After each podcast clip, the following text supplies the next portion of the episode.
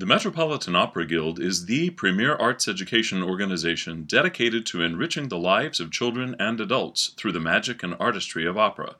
To learn more about the Guild's many exciting programs and events, please visit metguild.org.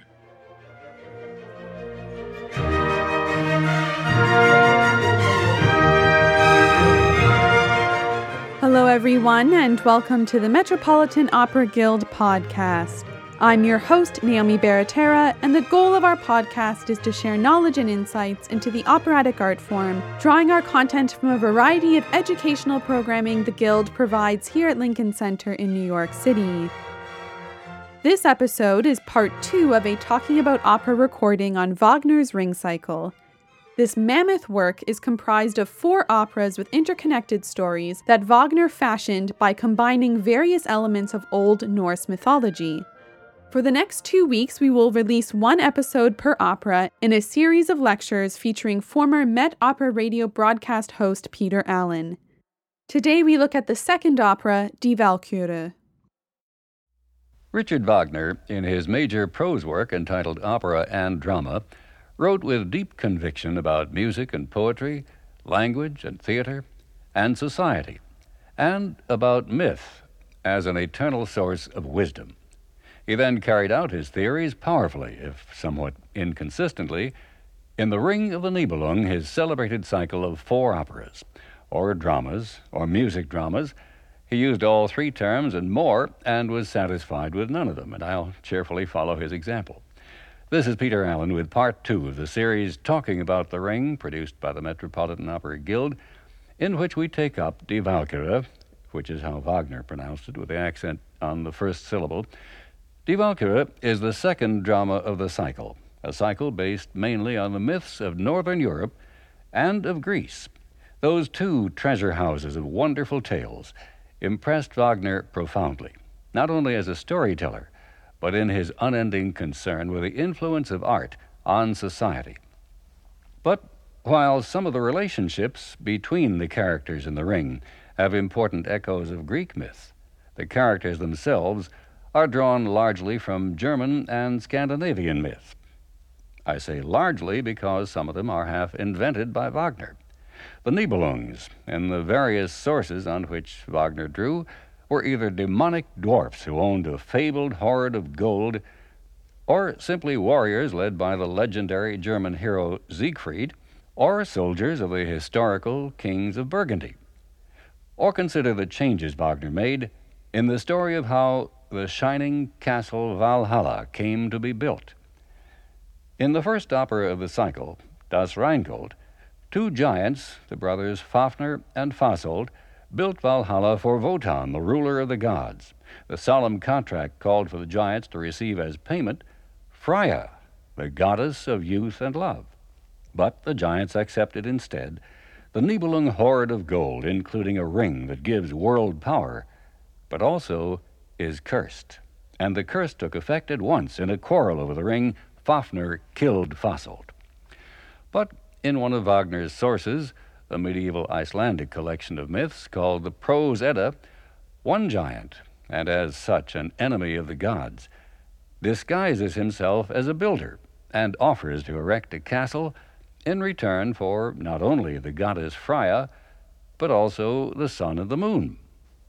The god Loki Wagner's Loge persuades the gods to make that contract because it has a clause with a seemingly impossible condition that the castle must be completed by the first day of summer or the payment will be forfeited. But the builder has a marvelous horse that drags huge blocks of stone, and it becomes likely that the deadline will be met. The gods are furious with Loki and threaten him with an evil death. So Loki changes himself into a mare and seduces the horse, preventing it from bringing stone. The contract is not fulfilled, and in addition, the god Thor, Wagner's Donner, realizes the builder is an enemy and slays him with his hammer. No gold, no ring, no curse. Wagner added those from other sources. Also in the prose Edda, Loki as a mare becomes pregnant and gives birth to an eight legged horse, which becomes not only the favorite steed of Odin, Wagner's Wotan, but also the sire of a fine horse named Grani, Wagner's Grane. And Wagner also changed the horse's master. In the second major source, the Volsunga Saga, Grani is the horse of the hero Sigurd, Wagner's Siegfried. But in the ring, Grane is the battle horse of Brünnhilde. She is Wotan's favorite among his nine Valkyrie daughters, warrior maidens in both myth and the ring, who bring to Valhalla heroes killed in combat to form an army defending the gods against giants and Nibelungs.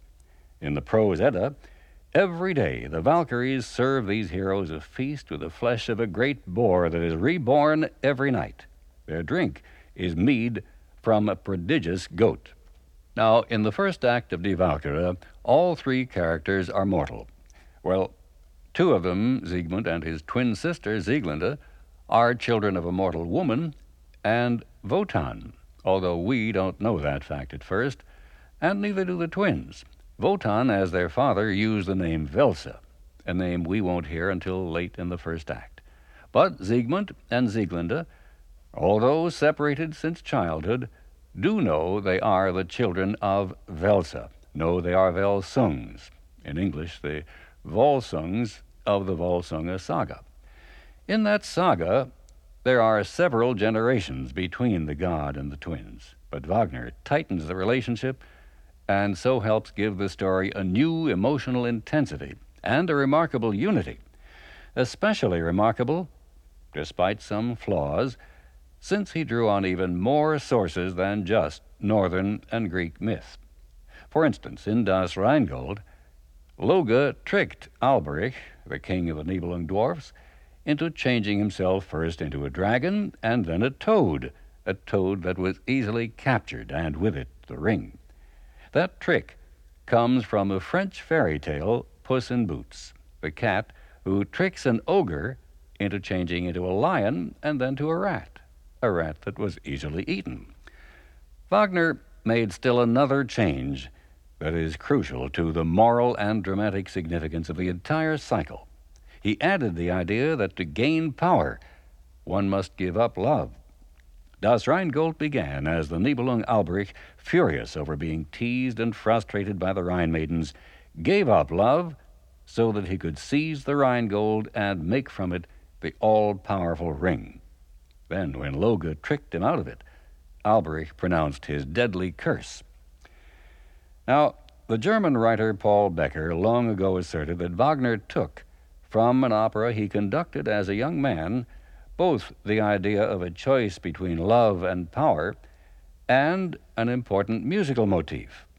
The opera was Hans Heiling by Marschner. Heiling is king of the gnomes who sing of their treasure in the red glow of an underground cavern, which anticipates the red glow of the underground cavern in Das Rheingold. Heiling does just the opposite of Alberich. He renounces his crown for love. But it would be more than brave to say how consciously Wagner had Heiling in mind in writing The Ring. At the time of the premiere of Hans Heiling, Wagner was already writing his first complete opera, Die Feen, The Fairies, in which there is a choice between love and immortality. We'll come back later to the musical borrowing from Hans Heiling, but I don't think it's been suggested that Wagner borrowed from anyone his striking portraits in music of what has been called all of nature.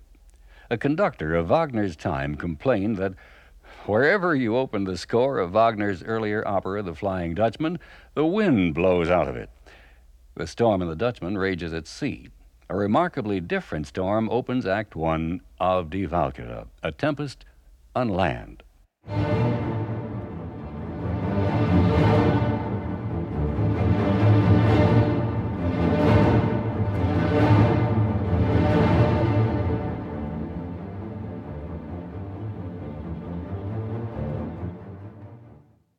As the storm reaches its peak, that rising and falling motif is taken up by high strings and is joined by brass playing the motif of the thunder god Donner, first heard in Das Rheingold to the words Heda, Heda, Hedo,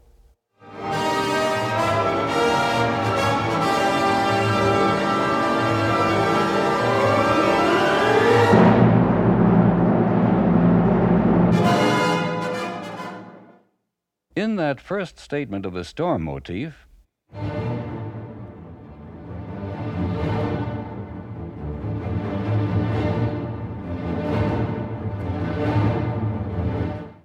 One writer hears the steady hammering of rain, another finds swirling rain, a third hears hail, and a fourth, wildly swaying forests.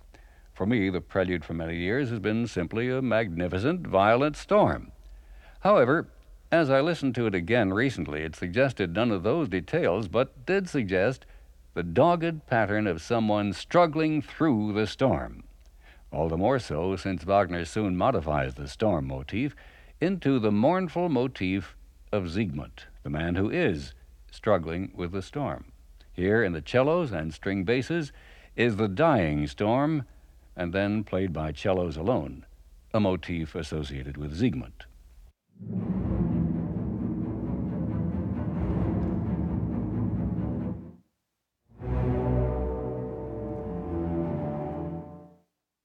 The Siegmund motif is played twice at this point.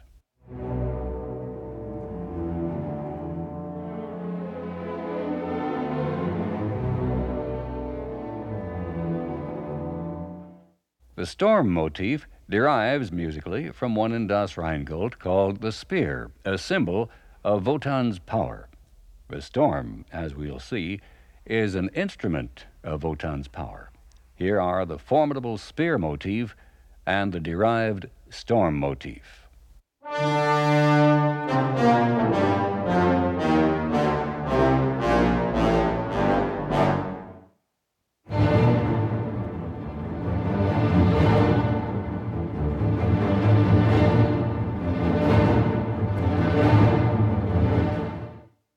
Wagner used the word leitmotif in writing only once that we know of. He wrote thousands of letters, and he was famous as a torrential talker, so he may well have said the word many times, but he often used the simpler word motif in writing about his own and other music.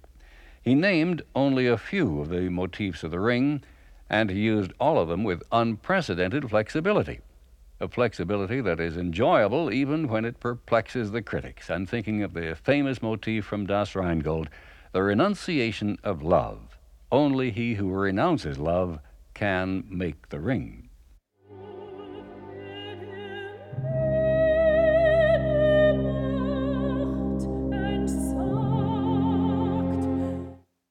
Why is that music used at a heroic, triumphant moment of Die Walküre, which we'll hear late in Act One? The fact that there are many answers, including one from the distinguished anthropologist Claude Levi Strauss suggests to me that there is no real answer. But the fact also is that generations of opera goers have found it eminently satisfying in the theater. One critic has said it would take an extraordinary ear and mind to retain all the leitmotifs of the ring. Yes, but it's not necessary to retain them all to richly enjoy these marvelous works. And usually it makes little difference that commentators have disagreed, sometimes slightly, sometimes not so slightly, over the naming of a given motif. For instance, here is the simple, lovely motif of Sieglinde, which is introduced, as you just heard, and then repeated higher.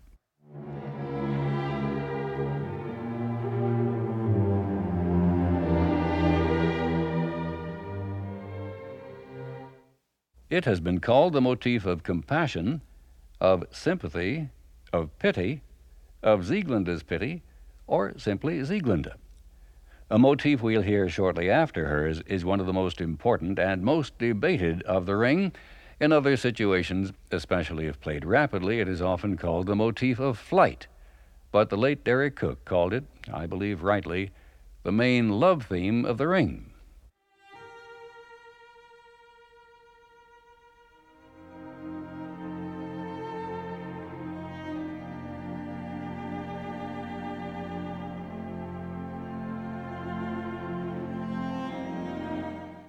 It has been pointed out that the first four notes of that motif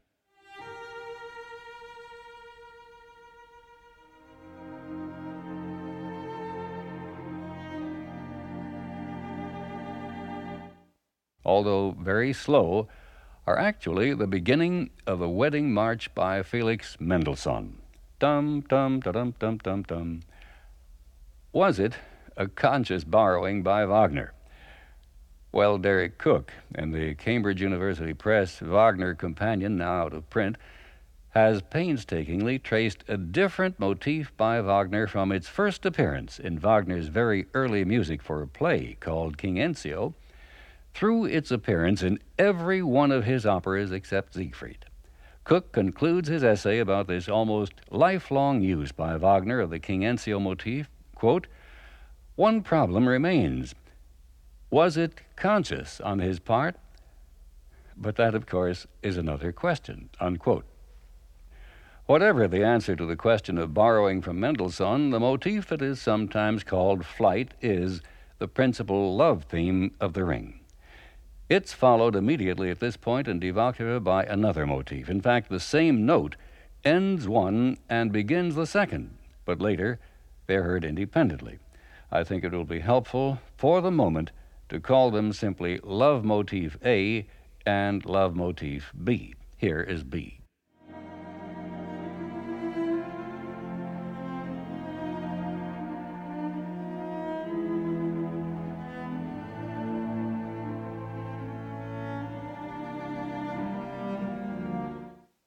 Now, here they are together as written, except that for clarity we'll pause briefly during the note they have in common.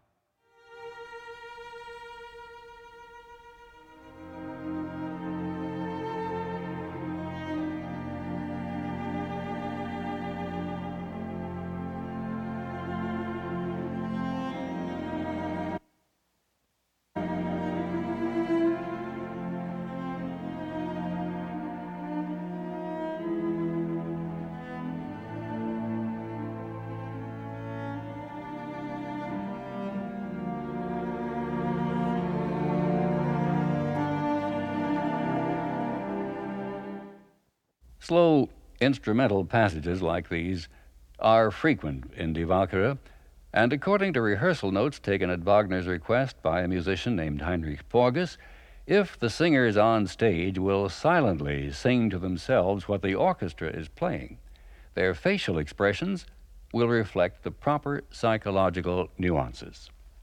Now, back to the prelude, which works a multiple magic. First, simply as a piece of gripping music in itself. Second, for an audience that has heard Das Rheingold, and Wagner wanted the four operas to be heard on four consecutive nights, the Donner motif and the Storm motif are links between the first two operas, links all the more valuable since the human characters we're about to meet seem to have no connection with the gods and giants of the first opera, Das Rheingold, which Wagner said was a prologue to the trilogy of Die Walküre, then Siegfried, and finally, Götterdämmerung. The prelude to Die Walküre also offers the kind of contrast that Wagner so skillfully uses the violence of the storm, setting off the weariness and melancholy of Siegmund's music and the tenderness of the music that follows. In addition, the storm symbolizes the violence and hostility that we will learn have always confronted Siegmund, a hostility created by Wotan to toughen the hero. A hostility that also creates in Siegmund a melancholy yearning for love. Wotan's storm dies down, and the Act One curtain rises in a room with walls of rough logs, but large enough to have a great tree growing through the ceiling. A young man, Siegmund, bursts in exhausted, glances about, the room is unknown to him, and flings himself on a bearskin in front of the hearth. A woman, Sieglinde, comes from another room, is surprised to see a stranger, and admires to herself his heroic, if weary, appearance as violins play her tender motif, which we heard earlier.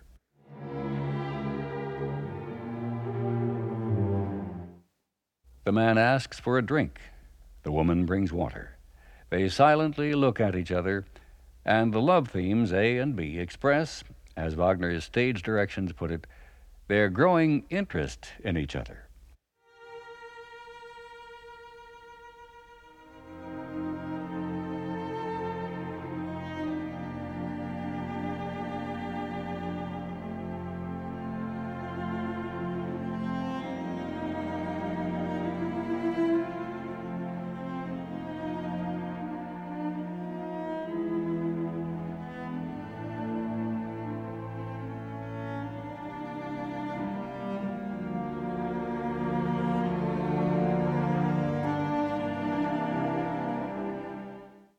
The stranger asks who has refreshed his thirst and his spirit.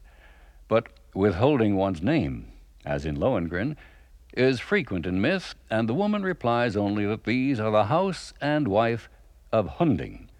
Then she learns with compassion or pity that the stranger is wounded and weaponless. He tells her he must leave because he brings bad luck wherever he goes. But she replies, Stay, you cannot bring harm where it already is.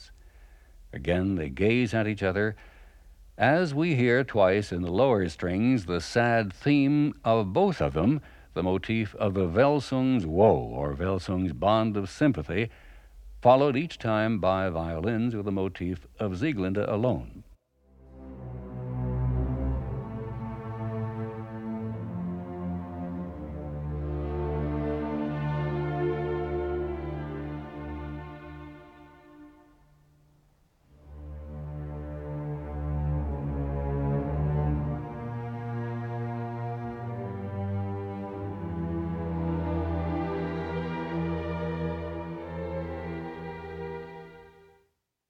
The stranger says he calls himself Woeful Wehwalt and will wait for Hunding, whose menacing music is heard almost at once.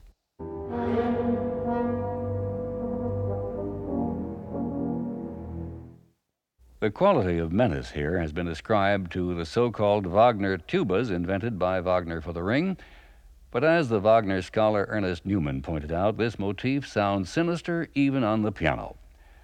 Hunding enters fully armed. He quickly notices that his wife and the stranger look alike. Both have the look of a serpent about the eyes. In myth, that look meant the sign of a race of dragon slayers. Hunding orders his wife to prepare a meal for us men and questions Wehwalt, who says his father's name is Wolfe, Wolf, a strong and warlike man with many enemies. In northern myth, Wolf symbolized enemy and one who put on a wolfskin took on its snarling character. One day, Wehwalt relates, Wolf and his son returned from hunting to find their home burned down, the mother dead, and the sister gone. The orchestra, with the motif of Hunding, tells us whose work that was. Father and son then lived many years in the forest, always under attack. After one battle, the father vanished, leaving behind only a wolfskin. But the orchestra quietly tells us that the father returned to his true home, Valhalla. As Wehwalt says, The Father found I not, den Vater fand ich nicht. Den Vater fand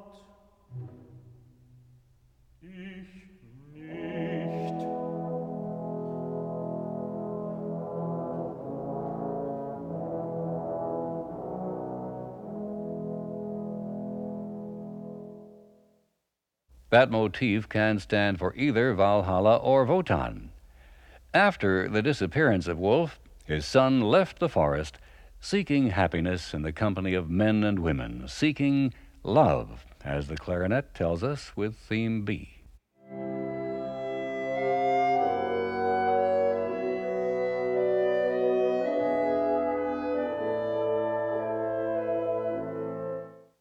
But finding only hostility and misery. The woman asks how he lost his weapons, and he tells her a sad child called on him to save her from a forced marriage. He killed many of her oppressors, including her brothers who were forcing the marriage, but her anger then turned to grief, and she clung to her brothers' bodies. Although he continued to defend her, she died. His weapons were hacked to pieces, and he fled. That is why joyful is what he's not called Nicht Heise. And as he says, Heise, we hear the motif of his race, the Wälsungs.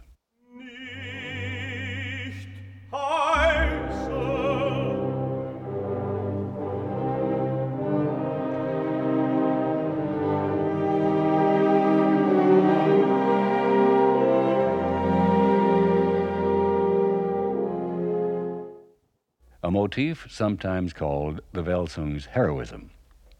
Hunding then reveals that his kinsman had summoned him to that same battle, but he arrived too late, and now he finds the enemy in his own house. They will fight in the morning, he warns, and he orders his wife to prepare his night drink. As the woman reluctantly leaves, she looks meaningfully at Wehwalt and then at the tree, and we hear, played twice very quietly, the motif of the sword, heard in Das Rheingold as Wotan was struck by a great but still unexplained idea.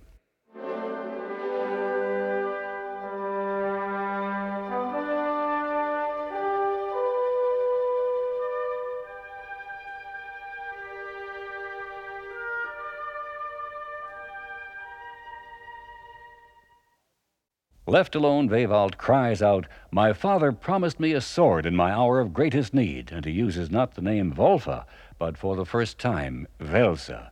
Wälse, where is your sword?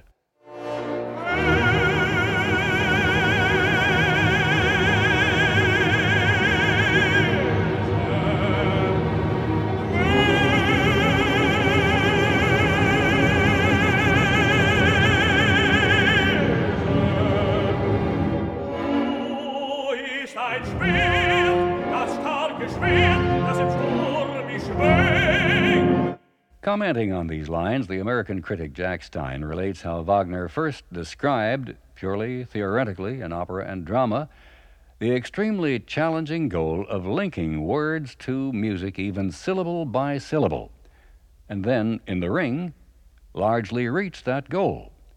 Both Stein and Millington, the books are listed in the printed bibliography of these talks, cite Die Walküre as the peak of synthesizing words and music, and both offer illuminating analyses Millington of Sieglinde's sword narrative and Stein of Siegmund's sword monologue, which ends with that impassioned plea to Wälse.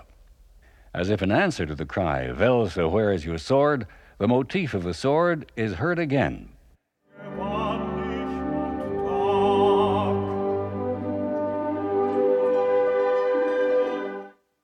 The hearth fire suddenly flares up. Something glistens. Wehwalt can't make out what it is, but the audience sees that it is the hilt of a sword plunged into the tree. Then, both on stage and in the orchestra, the fire slowly dies down, and the room becomes dark. Quietly, the woman returns. She has given Hunding a sleeping potion and has come to tell Wehwalt her story.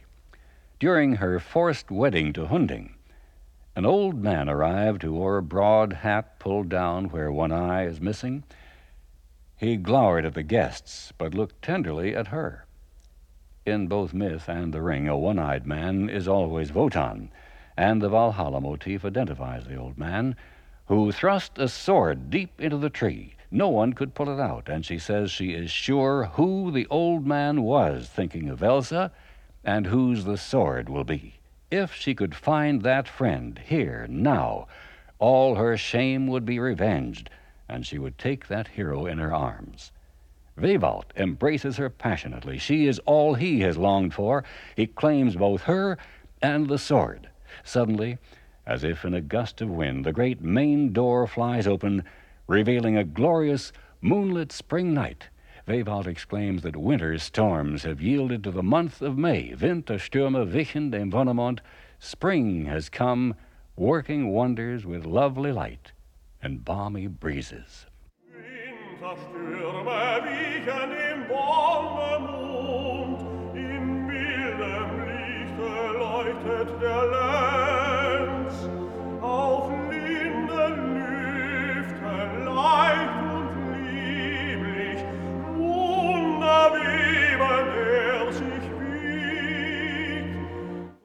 She answers, Du bist der Lenz, you are the spring, the spring I longed for in frosty winter.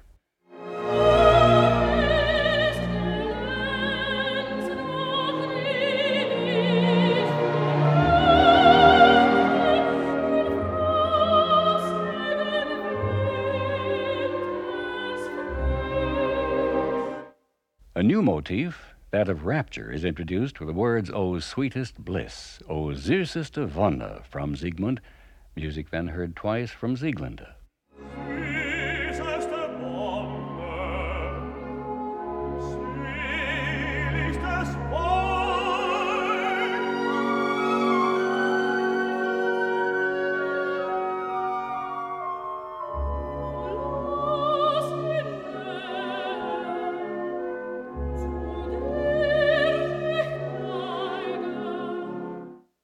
And as the motifs mingle, the two begin to feel a dreamlike recognition of each other's face and voice. Finally, is your name really Wehwalt? Not since you love me. Was your father's name Wolfe? Only to cowards. His real name was Wälse. Then the sword is for you, and I give you the name I love, Siegmund. Siegmund I am, let this be witness. And he seizes the hilt of the sword and sings to the motif of the renunciation of love. Holiest love, greatest need, burning love, yearning need, and he names the sword Needful, No Notung.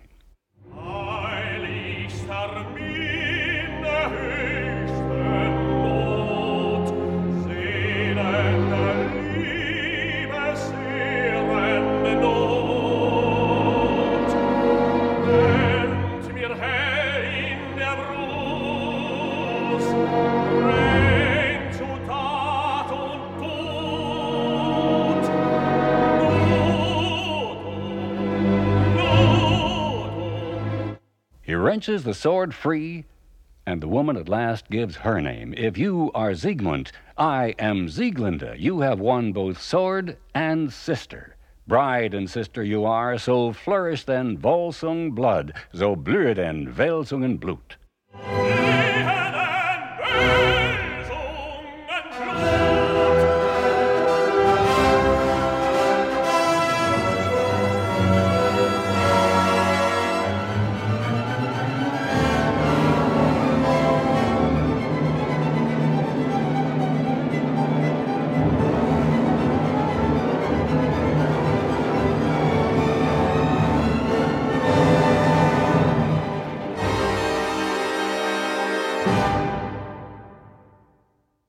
And the curtain is required to fall quickly. Wagner's first composition draft for the act we have just heard begins with his beautiful, careful handwriting, but it ends written with a careless rush of passion. Wagner identified Siegmund and Sieglinde with himself and Matilda Wesendonck, the wife of a wealthy man who was Wagner's early great benefactor. The manuscript of Act One is full of sets of initials standing for phrases like Blessed be Matilda.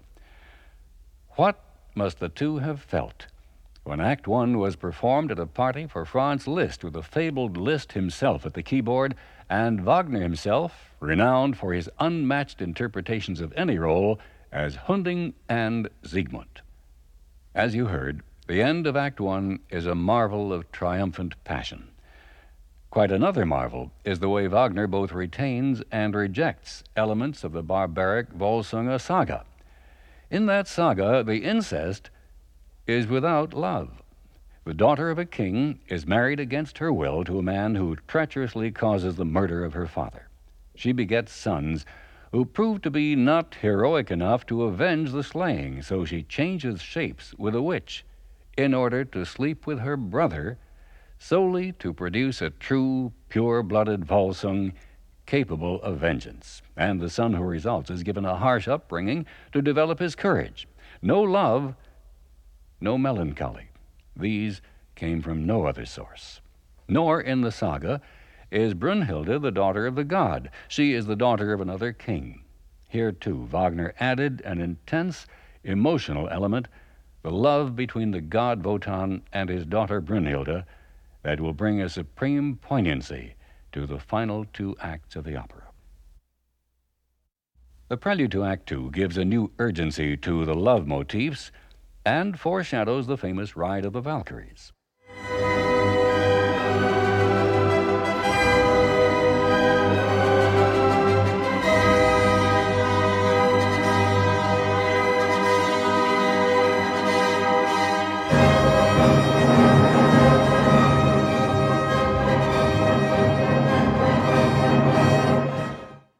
When the curtain rises, Wotan and Brunhilde are together on the slope of a mountain, exuberantly happy. Wotan tells her that in the coming battle between Siegmund and Hunding, she is to give the victory to Siegmund.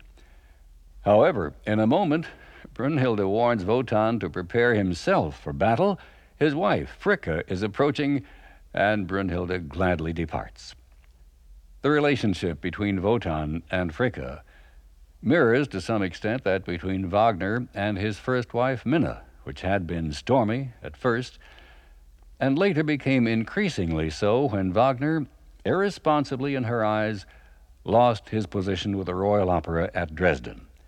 In Wagner's eyes, Minna spoke for the conventional. So, for Wotan, did Fricka. In a painful quarrel, Wotan defends the lovers because Sieglinde's marriage was forced. Fricka then rages over incest. But as strings tenderly play love themes, including Winterstürme, Wotan advises her for her own happiness to bless true love. Now Fricka explodes, not least over Wotan's own adulteries, his nine illegitimate Valkyrie daughters. At least respect Fricka. But these twins, born to a base, mortal woman, threaten her laws and the rule of law. Wotan condescendingly explains, and he will amplify later, that his aim is to produce a hero, one who is independent of the gods, who will act freely for the gods. Fricka retorts, if Siegmund is truly independent, take away his sword. Wotan realizes he is losing and he cries out, as you will hear now, Siegmund wanted himself in his need, his note. In the background is the motif of dejection or frustration, a twisted variant of the spear motif, as Fricka answers, You created his need as you created the sword.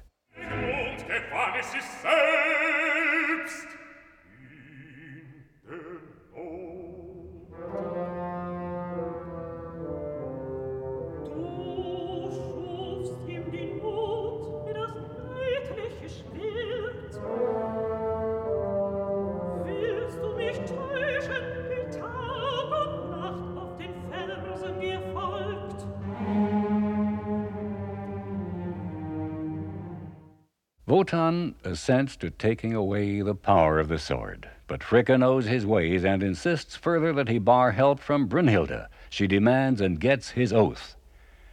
As Fricka leaves, trombones remind us of the curse on the ring, and bassoons and others recall Wotan's frustration.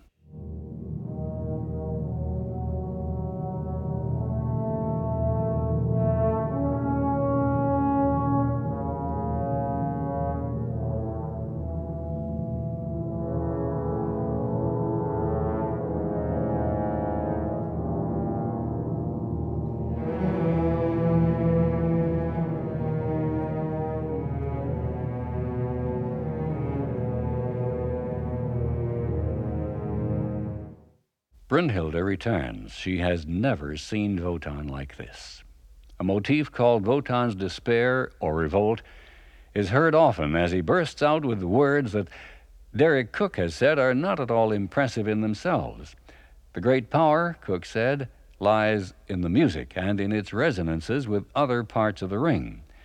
The words do speak of Wotan's pain. O sacred humiliation, O shameful sorrow, distress of the gods, endless anger, eternal grief.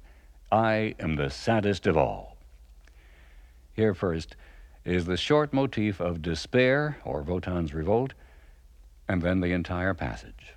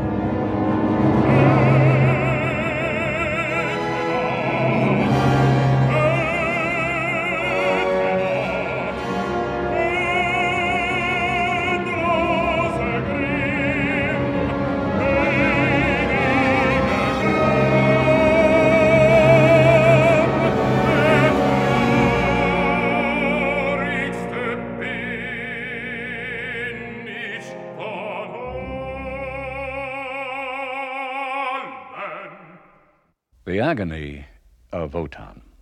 And, yes, endless anger, Endlose Grimm was sung to the motif of Du bist der Lenz, the motif also called Flight. Following Wotan's outburst, Brunhilde pleads with him to tell her what's wrong, and he replies in a long narrative, a passage that Richard Strauss called the rarest miracle of Wagner's unmatched genius for transforming nuances of feeling into music. Grasping those nuances, or even the broader strokes, depends on having at least some knowledge of what Wotan is saying, which we'll explore in a moment. For those who don't know what he's saying, this scene can be long. For those who do know, it can be magnificent. One critic, who shall go nameless, said Wotan is a bore. Far more on target is Joseph Kerman in his book with the Wagnerian title Opera as Drama. Kerman writes, quote, The principle behind such resumes is a genuinely dramatic one to interpret past action in a new synthesis determined by fresh experience. Unquote. Wotan now understands with profound anguish what he grasped only dimly before his encounter with Fricka. He is the prisoner of his own shameful actions. Wagner wrote to Franz Liszt that in the development of the entire ring cycle, this was the most important scene of all. In it, Wotan tells Brünnhilde, in addition to much that we already know, how the all knowing earth goddess, Erda,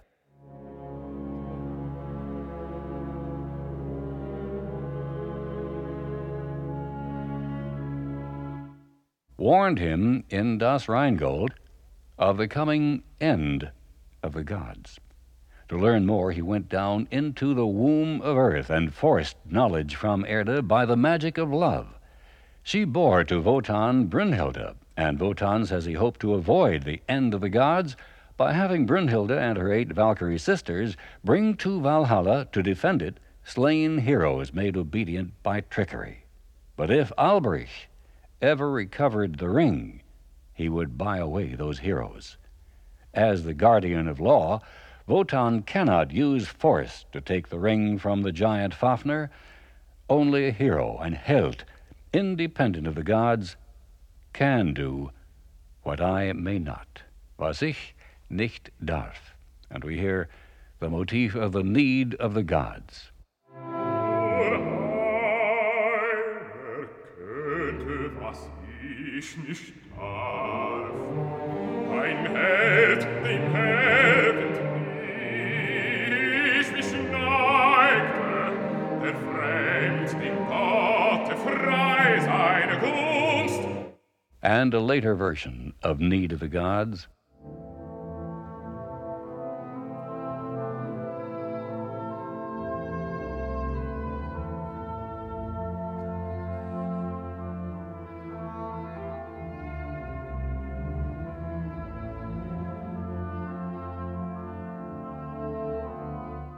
But Fricka has shown to Wotan's shame and self loathing that in creating that hero, Siegmund, who is hardly independent, Wotan was merely deceiving himself, and now he must give the victory to Hunding. He must betray what he loves.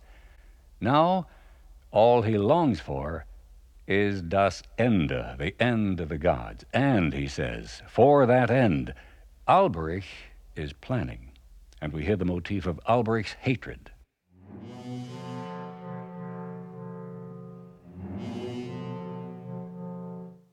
and soon after, a doomed version of the Valhalla motif.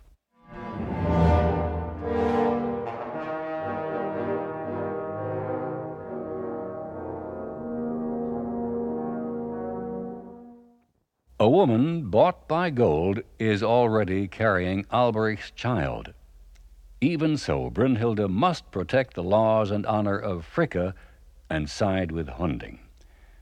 To Wotan's astonished rage, Brünnhilde refuses to betray the one he loves.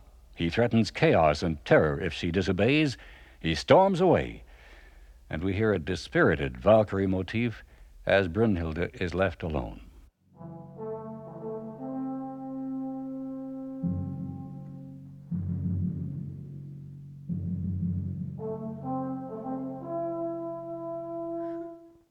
She too leaves, and the sad music of frustration gives way to the love themes, now played with the urgency of Sieglinde's hysterical flight from Hunding. Siegmund tries to reassure her as they enter, but she tells him he must leave her, as she is covered with shame. The shame of having belonged without love to Hunding. Wagner is quite clear that her shame has nothing to do with incest, and indeed, in opera and drama, he defended the incest of Oedipus as having been shown in the myth not to be an offense against nature. Although he changed somewhat as he grew older, Wagner's attitude to the twins and to Wotan as well was clearly, if crudely, foreshadowed in his early opera Das Liebesverbot, the ban on love, which he tells us in his autobiography was a call for the glorification of unrestrained sensuality as against the hypocrisy of convention. Unfriendly critics at the English premiere of Die Walküre used words like loathsome and degrading about the opera, but one account tells us that the audience, including royalty, was captivated by it. Wagner's care to make the twins' love begin as sympathy and blossom in ignorance of their relationship, and above all, as always, his music, have made this the most beloved opera of the Ring, a story of conflict not only between love and power, but also between love and convention. After Sieglinde's outburst of unconventional shame, her hysteria turns to hallucination. She sees Hunding's hounds tearing Siegmund's flesh, and she faints in his arms. Now begins the famous, solemn, but ultimately passionate scene of the Annunciation of Death. The love themes are sounded with slow poignancy and introduce a new theme, that of fate.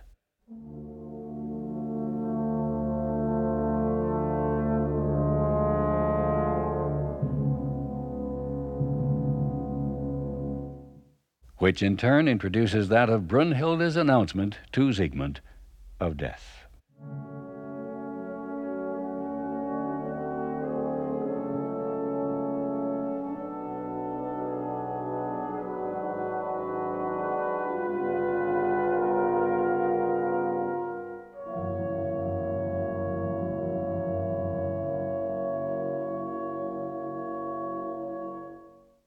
Last three notes restate the fate theme.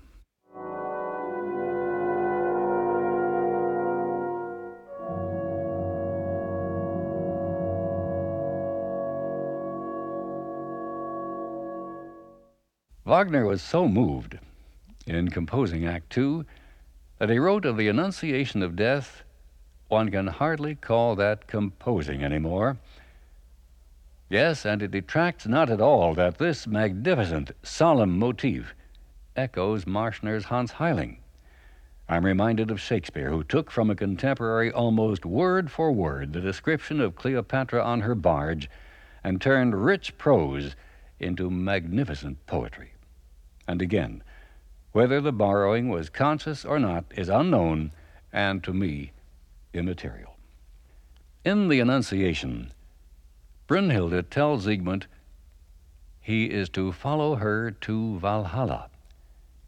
Will I find Wälse there? You will find your father. May I take Sieglinde? She must breathe on earth. Then greet Valhalla, greet Wotan, greet Wälse. I will not follow you. You have seen the searing sight of the Valkyrie. Hunding will kill you. Do you know this sword? I am promised victory. He who made it for you now decrees your death. Shame on him. If I must die, I'll go to the underworld. And Brunhilde is shaken. Does Siegmund value eternal bliss so lightly? Is this poor woman everything? Your beauty is dazzling, but your heart is hard. Don't talk of the unloving pleasures of Valhalla. With growing emotion, Brunhilde offers to protect Sieglinde. No one shall touch her. If I'm to die, I'll kill her first. And he is about to do that. But Brunhilde, profoundly moved by his intense devotion to Sieglinde, stops him and promises victory. She hurries away. The sky darkens with thunder clouds, and Siegmund hears the horn and hounds of Hunding. Siegmund rushes to battle. Sieglinde dreams feverishly of her mother and the flames that destroyed their house. She is awakened by a storm, and in thunder and lightning sees Brunhilde helping Siegmund against Hunding. But in a sudden red glow, Wotan appears, holds out his spear. Nothung shatters on it, and Hunding kills Siegmund. Brunhilde rushes away with Sieglinde and the pieces of the sword, and Wotan, with a contemptuous wave, kills Hunding. Before he storms away to punish Brunhilde, his sadness at Siegmund's death is evoked in the orchestra. But even without the powerful music we are about to hear, how vastly different is Wagner's Wotan from the motiveless, colorless, loveless god of the saga.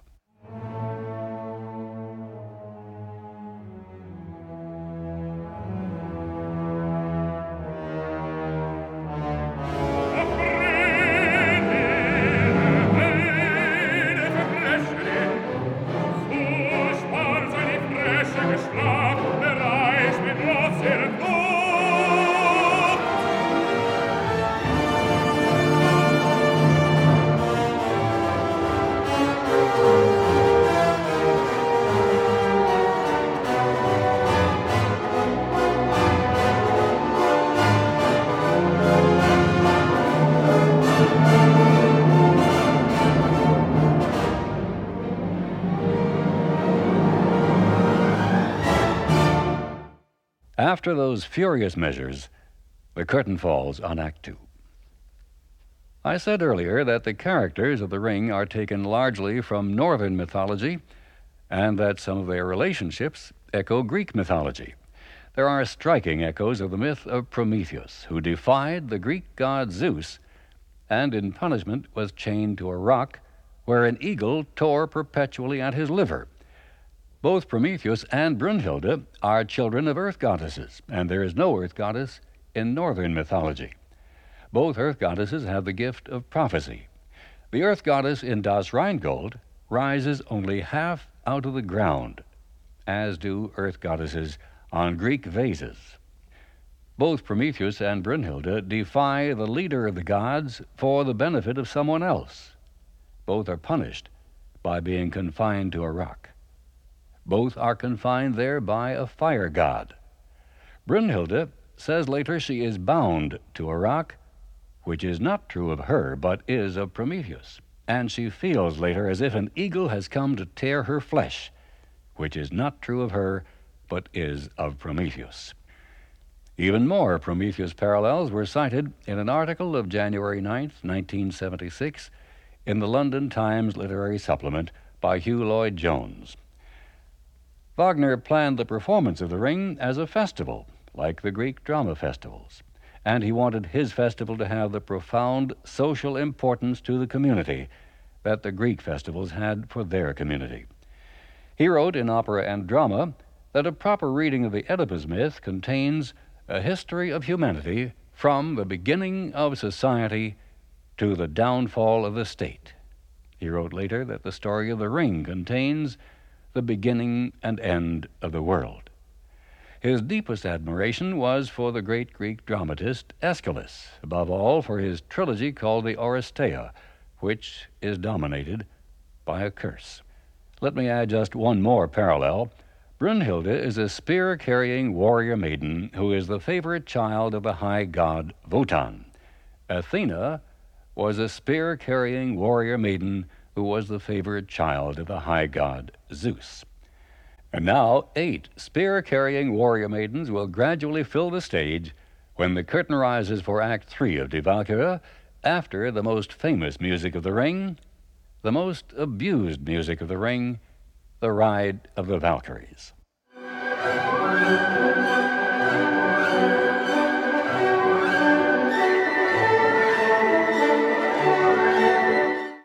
The Ride of the Valkyries has been hugely enjoyed for its excitement, knowingly praised for its technical skill, and frequently condemned as vulgar and tasteless. But Deryck Cooke has asked what good would tasteful music be for Valkyries? To evoke these high spirited women on horseback, careening wildly through the air toward their meeting place on a rocky mountain, what could be more effective than those shrill strings and the galloping brass?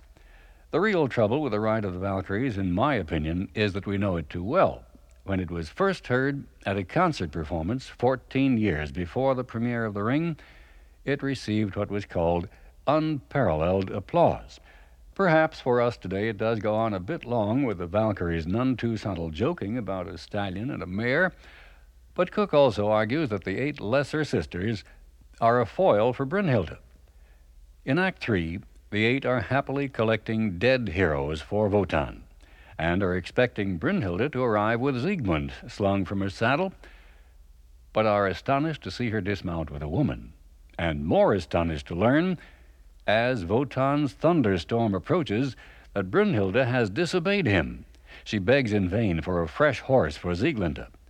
Sieglinde says she would rather have died with Siegmund, and in fact asks to be killed. But she is both terrified and exalted when Brunhilde tells her to live and flee from Wotan. She will bear Siegmund's child. The best place to hide from Wotan is near the cave of Fafnir, the giant who has turned himself into a dragon and is guarding the ring, which Wotan avoids. Brunhilde tells Sieglinde to hurry and be brave, and we hear a glorious new theme, that of the unborn Siegfried, with Brünnhilde's words to Sieglinde, the noblest hero in the world you cherish in your sheltering womb.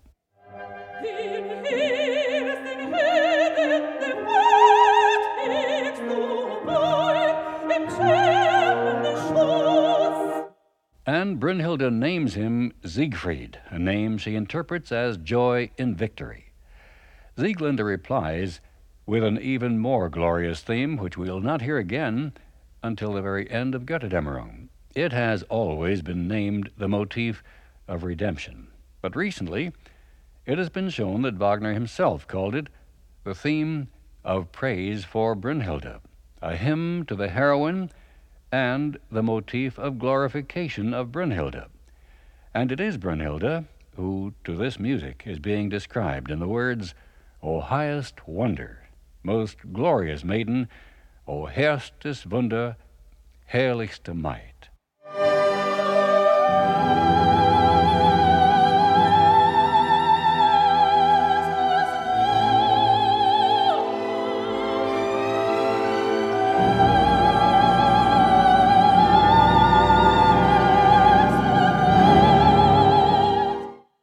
and Sieglinde flees with the pieces of the sword. Now, from off stage with a furious storm motif comes the command of Wotan Stay where you are, Brünnhild. She asks her sisters to protect her and calm their father, and they crowd around to hide her. Wotan arrives and rages at these soft hearted women pleading for Brünnhilde. She knew his inmost thoughts and broke the holy bond between them. It was his wish that created her, now she is a coward, avoiding punishment. With touching simplicity, Brünnhilde steps forward. Here I am, Father. Order my punishment.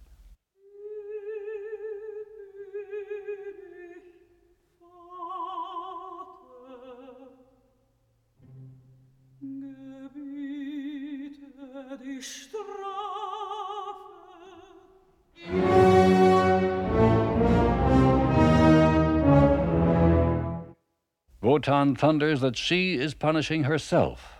She will never more bring heroes to Valhalla, never more hand him his drinking horn, never more will he kiss her lips. She is banished from his sight, and here on the mountain she will sleep defenseless, the prey of any man who comes along. And if her shrill, pleading sisters linger, they will share her fate. With wild screams, the Valkyries rush away. Then the sky grows calm, and gradually night begins to fall. An eloquent, long pause between them is filled with sad motifs, including that of Wotan's dejection or frustration.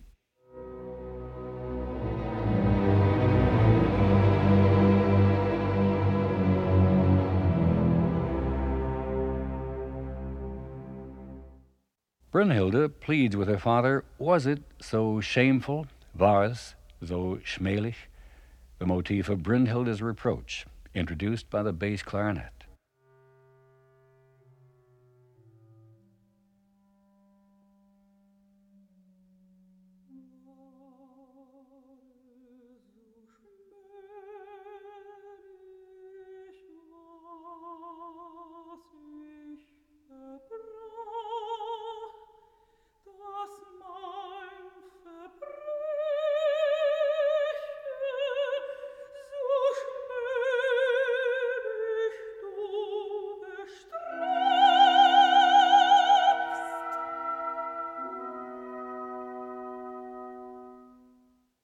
With swelling passion, Brünnhilde pleads that she was only doing what she knew was closest to Wotan's heart, out of the love for Siegmund that Wotan had taught her.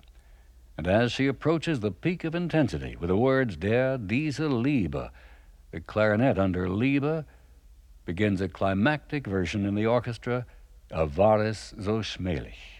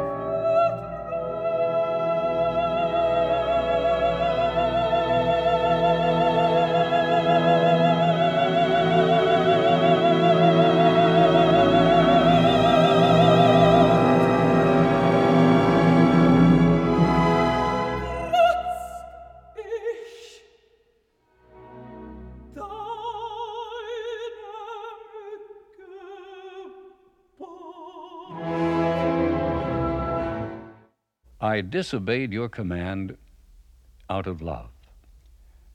The way Brünnhilde talks to Wotan of Siegmund was one proof, said Wagner, that he was the heir of Mozart's sense of beauty. But, beautiful as the speech is, the chords that follow it show that Wotan is still angry, while I was suffering over what I had to do. You were inspired by love. Let love lead you then, not Wotan. If I must belong to a man, let it be no coward to shame both you and me. And we hear the Volsung motif. Du zeugtest ein edles Geschlecht. You bred a noble race. Silence about the Volsung's race. I have given them up with you. And we hear a new motif as he condemns her to lie in deep sleep in festen Schlaf, the magic sleep motif.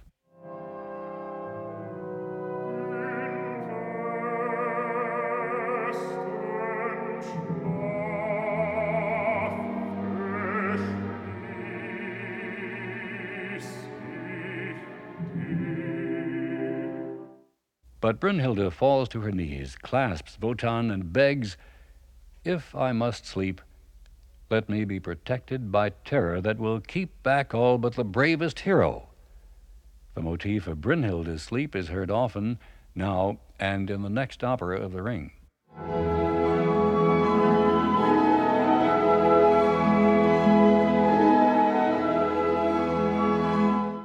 And then Brünnhilde asks, with what the score calls wild inspiration, to be surrounded by fire. Partly because this scene is so moving and powerful, it has provoked some irreverent comments. Shaw, in his famous little book, The Perfect Wagnerite, which for the most part is admiring of the ring, tells us that the magic fire is a fraud, a mere frightening illusion by that trickster god Loge, an illusion that anyone could just walk through. Perhaps, but going through fire, illusion or not, requires a hero. Wotan finally is deeply moved. He raises the kneeling Brünnhilde, gazes into her eyes, And as the orchestra sounds her sleep motif, begins his long, magnificent farewell. Lebe wohl, you brave, glorious child. Lebe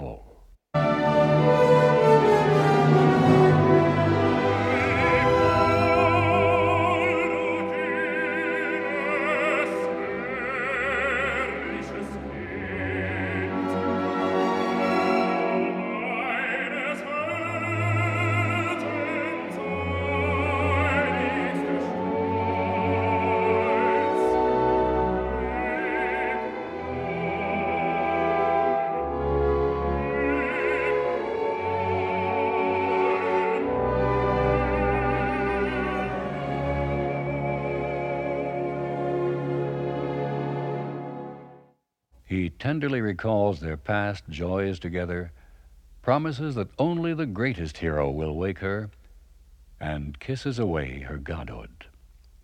She sinks unconscious in his arms. He gently places her under the branches of a tree and covers her with her shield, all to motifs including magic sleep, Brünnhilde's sleep, the spear, and Siegfried.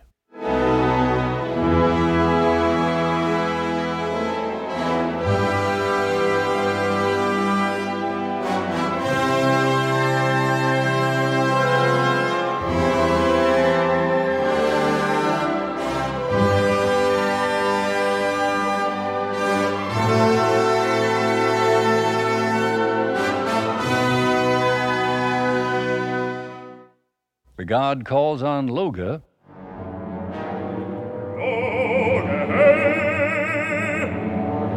to surround the rock with fire.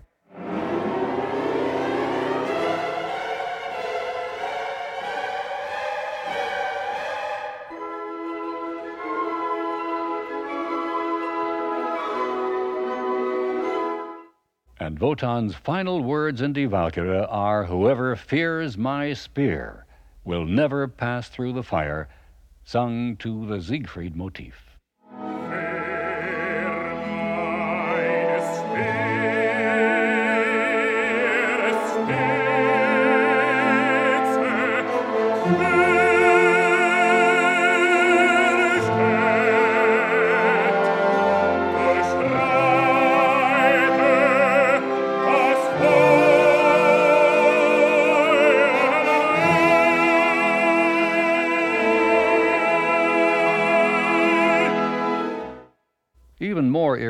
Than Shaw's remarks on the magic fire is the comment on the last page of a Wagner biography by Hans Gál. He pours scorn on Wotan for what he did to his own son Siegmund and his own daughter Sieglinde and Brünnhilde. After which, says Gál, we sit there not indignant, but deeply moved. Then he asks, clearly thinking of the title of Wagner's book, Opera and Drama, is this drama? No, he tells us, it's only opera. But in effect, he has already contradicted himself by saying, and here he is right, that at the end of Die Walküre we have all gone through the kind of emotional upheaval that Aristotle once defined as the effect of drama, catharsis through fear and pity. Well, Aristotle was talking about tragedy, not simply drama. And there will be more to say on opera and drama when we continue talking about The Ring with Siegfried, which, by the way, is drama but hardly tragedy. Meanwhile, as flames fill the night sky around Brünnhilde's rock, I'll leave you with what I hope you'll agree is a catharsis in the weaving together of Brünnhilde's sleep motif, the fire music, and the music of fate in the final measures of Die Walküre.